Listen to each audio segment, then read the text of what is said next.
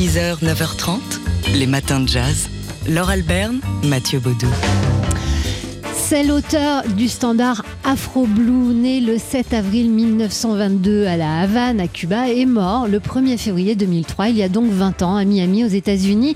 Mongo Santa Maria, euh, dont le surnom, Mongo, était la trace directe de ses racines africaines. C'est ainsi que l'avait surnommé son père, Mongo, le chef de la tribu. C'est en passant deux années au Mexique hein, qu'il a quitté son île natale, tambour sous le bras, avant d'aller s'installer à New York où pendant sept ans, entre multiples expériences, il euh, a fait partie de l'orchestre de Tito Puente, mais Mongo avait l'ambition et la conscience qu'il lui fallait sortir des musiques dites typiques pour ne plus toucher seulement les minorités, mais intégrer le milieu du jazz et ainsi conquérir un plus large public. Et c'est comme ça qu'il a été embauché par Carl Jeder, euh, suivant l'exemple de son illustre compatriote Chano Pozzo avec Dizzy Gillespie. Et c'est d'ailleurs euh, du sextet de Cal Jader qu'il a apporté au jazz ce morceau, donc devenu un standard revisité par John Coltrane, mis en parole par Oscar Brown Jr., immortalité par Abbey Lincoln et après elle euh, par Didi Bridgewater et, bien d'autres.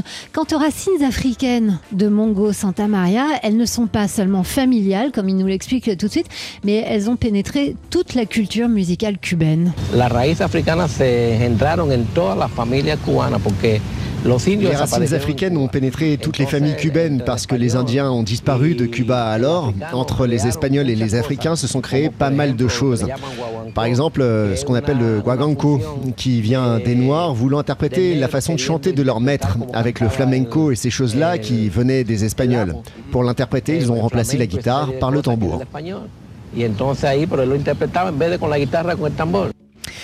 Le percussionniste cubain Mongo Santa Maria, dont on va écouter ici donc la version de ce standard euh, qu'il a apporté au jazz, cet afro blue euh, qu'il a enregistré, alors d'abord qu'il a créé dans le sextet de Cal Jader en 1959 et qu'il a enregistré une nouvelle fois sur son album Afro Roots en 1972.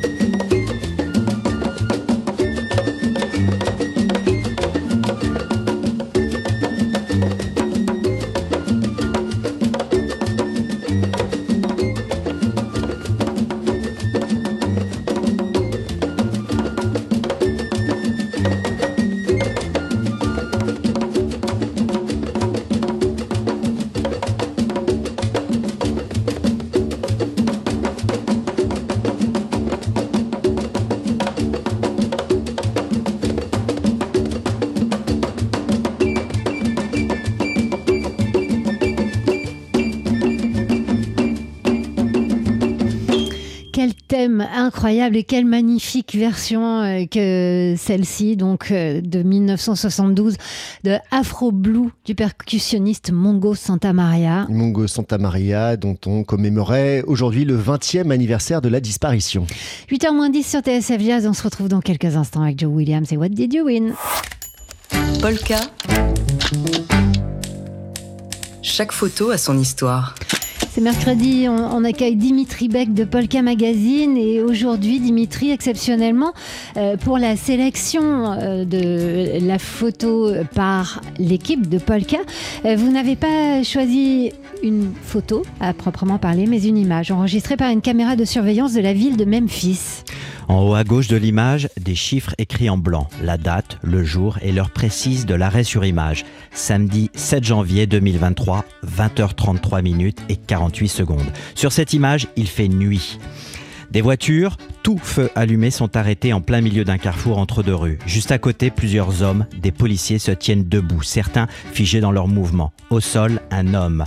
À 20h33 minutes et 48 secondes, cet homme à terre est en train de se faire tabasser avec une violence extrême. Coups de poing, coups de pied, matraquage, utilisation de gaz lacrymogène, décharges électriques. C'est ce que cette image de vidéosurveillance et celle d'une caméra piéton portée par un des policiers sur l'image révèlent des images insoutenables sur lesquelles on aperçoit à plusieurs reprises la détresse de la victime.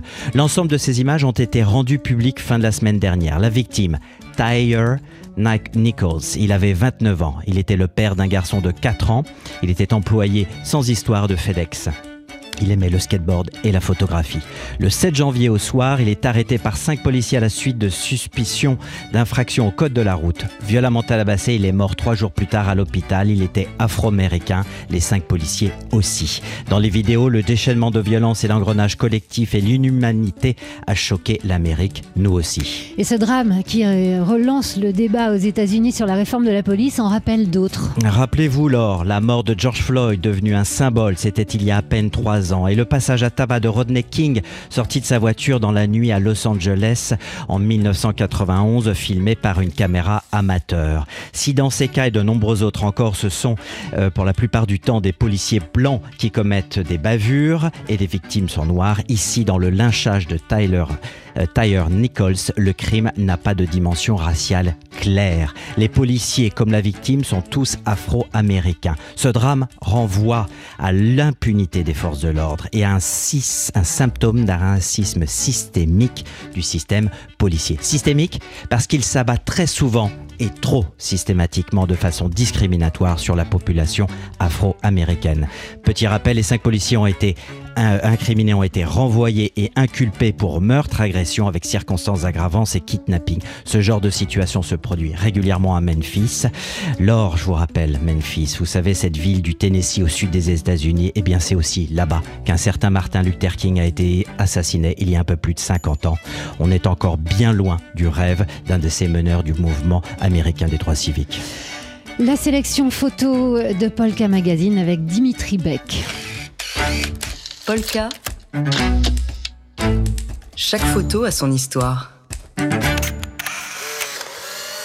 Alors si vous aimez le saxophoniste Joe Lovano, réjouissez-vous parce qu'il sera en région parisienne ce week-end invité par le festival Son d'hiver. Pour une masterclass ouverte aux auditeurs libres et sur inscription, ce sera dimanche à l'EDIM, l'école de musique actuelle de Cachan dans le Val-de-Marne. Une masterclass qui aura lieu donc euh, dimanche de 14h à 17h au lendemain du concert que Joe Lovano va donner toujours à Cachan dans le cadre du festival Son d'hiver. Alors euh, c'est une masterclass qui est ouverte à tous, mais il faut quand même s'inscrire. C'est obligatoire. On vous en parle aujourd'hui dès mercredi pour que vous ayez le temps de le faire et d'avoir une place. Il suffit d'écrire à l'EDIM, à l'école. Hein. Donc c'est contact at edim.org euh, pour euh, donc suivre cette masterclass. Joe Lovano, c'est une immense carrière. Hein. Il a de quoi vous raconter et vous enseigner avant donc euh, qu'il ne se produise à son d'hiver. Donc on récapitule, on récapitule avec son trio le samedi soir et aussi euh, avec invité par le pianiste cubain Omar Sosa. Oui, concert avec Omar Sosa qui aura lieu mardi prochain le 7 février.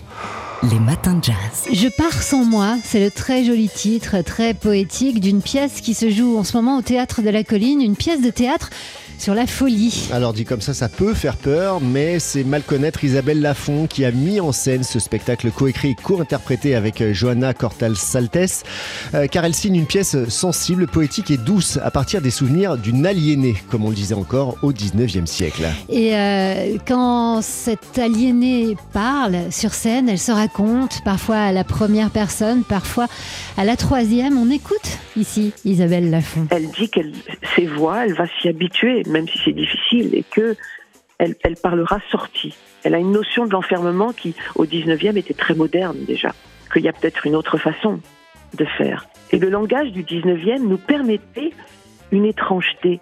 Et c'est juste ça que j'avais envie de toucher, quelque chose d'un peu étrange. Pas de me dire elles sont folles, elles sont pas folles, mais une étrangeté. Et, qu'on puisse parler avec ça. Puis je trouve ça extraordinaire qu'une femme au 19e, dont malheureusement je ne connais pas le nom, donc je peux même pas la citer, écrive ce texte. C'est en disant cette chose extraordinaire, attention, je vais parler de moi, mais pour parler de moi, je vais parler d'elle. Elle va s'appeler Mademoiselle M. Et attention, cette Mademoiselle M, c'est aussi votre portrait. Et alors là, c'est le vertige hein, qui s'empare de nous, comme il le fait tout au long de cette pièce tellement subtile où sans cesse on franchit cette ligne si fine de la folie. Tantôt on est d'un côté, encore dans la poésie, et tantôt de l'autre, euh, on bascule dans l'irrationnel. Voilà, une pièce euh, pleine de tendresse, de respect et de délicatesse avec euh, des comédiennes qui sont équipées de, micros HF pour ne, pas, pour ne pas crier, pour ne pas en rajouter. Donc cette subtile pièce de Isabelle Lafont et Johanna Cortal-Saltes, Je pars sans moi, c'est à voir au Théâtre de la Colline jusqu'au 12 février. Les matins de jazz. C'est une pièce de théâtre sur la folie qui porte un, très joli titre, très poétique, Je pars sans moi. Une pièce qui se joue au théâtre de la colline. Alors sur la folie, euh, ça fait peur dit comme ça, mais c'est bien mal connaître Isabelle Lafont qui a mis en scène ce spectacle. Qui l'a mise en scène et qui l'a coécrit et co-interprète aussi ce spectacle avec Johanna Cortal-Saltes. Elle signe une pièce sensible, poétique et douce à partir des souvenirs d'une aliénée, c'est comme ça qu'on disait encore au 19e siècle, quand cette Mademoiselle M donc s'est racontée, parfois à la première personne, parfois à la troisième personne. L'idée de- de- du départ, c'était de travailler sur la folie, mais c'était un thème volontairement général pour pas entrer dans les poncifs. Et petit à petit, pour travailler sur la folie, je me suis dit que travailler que sur les choses de euh, comment dire contemporaines, ça allait rétrécir le sujet, j'allais euh, rendre le sujet étriqué. Et donc je suis partie d'un texte d'une femme inconnue euh, qui a écrit Impression d'une hallucinée parce qu'elle entendait des voix, elle était internée à l'hôpital psychiatrique de Sainte-Anne et à partir de ce texte-là, on a inventé une histoire pour qu'il y ait une sorte d'étrangeté. Et puis surtout, aussi de se dire que la folie, c'est aussi l'amitié qu'il y a entre Johanna et moi, qui sommes si différentes et qui avons une approche très différente de ce qu'on nomme la folie. C'était les points de départ. Isabelle Lafont, donc, qui signe ce très très joli spectacle Je pars sans moi. Ça se joue au théâtre de la Colline à Paris jusqu'au 12 février prochain. Surtout, n'ayez pas peur du C'est vraiment un bijou de tendresse, de respect et de poésie. Vous pouvez y aller les yeux fermés et surtout les oreilles grandes ouvertes. Les matins de jazz.